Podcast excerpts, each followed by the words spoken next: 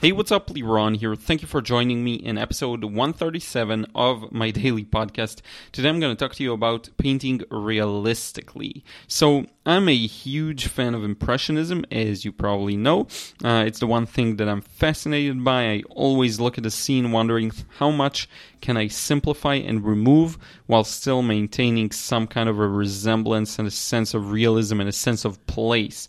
So, uh, this is usually the type of paintings I make. This is usually the type of art that I make. Um, but with that, um, I do want to improve my impressionism, and I do feel like some small aspects of it, I tend to go into autopilot, and I tend to just automate and do as I've seen someone else do or or something that's in my mind already and I'm not doing anything new.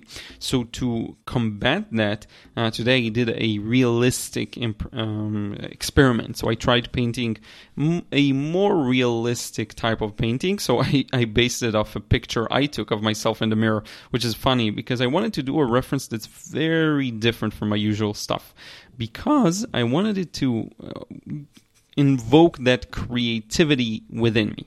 So what I did was um, I worked very slowly, very measured. A painting this size usually will take me an hour and a half or two hours to finish. Um, if it's a portrait, it could be a little more, but usually for landscapes and so on, that's how much it takes. But for this one, uh, it actually took me about five, five and a half hours to finish, which is a lot. Um, so, or maybe four, four and a half, I don't remember, but something like that. So, a lot more time because I was really looking at all the small aspects of it and trying to figure out um, how to get it to be as accurate as possible. I worked in sections, so I didn't connect everything all the time. I worked on the hand, then I worked on the face, then like that.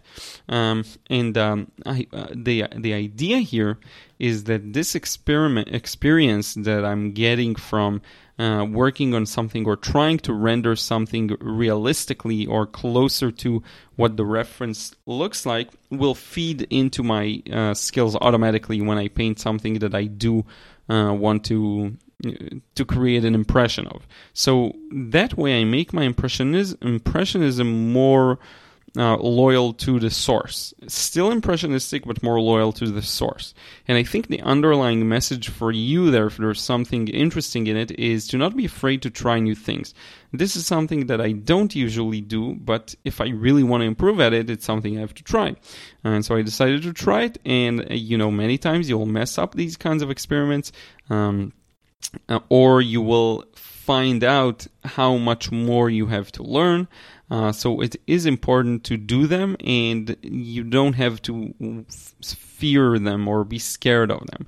It really is a natural part of creation. I'm going to put the the painting itself, by the way, as the picture of this um, podcast episode. But if you want to see it fully, go to my Instagram. Uh, I have it on my story. If you'll listen to this one as it comes out, and if not, you'll find you you should find a post of it. Uh, I'm sure you will. Um, it's a really interesting one. It's bl- uh, black and white, so I just use grays for it to make it easier on me mostly because it's hard enough as it is when you add the color component, it makes it even harder. Um, so, but yeah, I really try to match the values very accurately and go for something that's a little more realistic than my usual stuff. Kind of like my uh, building. I did an old building painting. It was a rather small one. It's the building in front of our apartment, uh, and I did that like a f- almost photorealistic um, rendition of it. So this is kind of a similar thing. Uh, so we'll see how that works and to what direction that evolves. Uh, but everything you do feeds into your experience. So really, don't be afraid of these experiments. If anything, you should be afraid of not experimenting.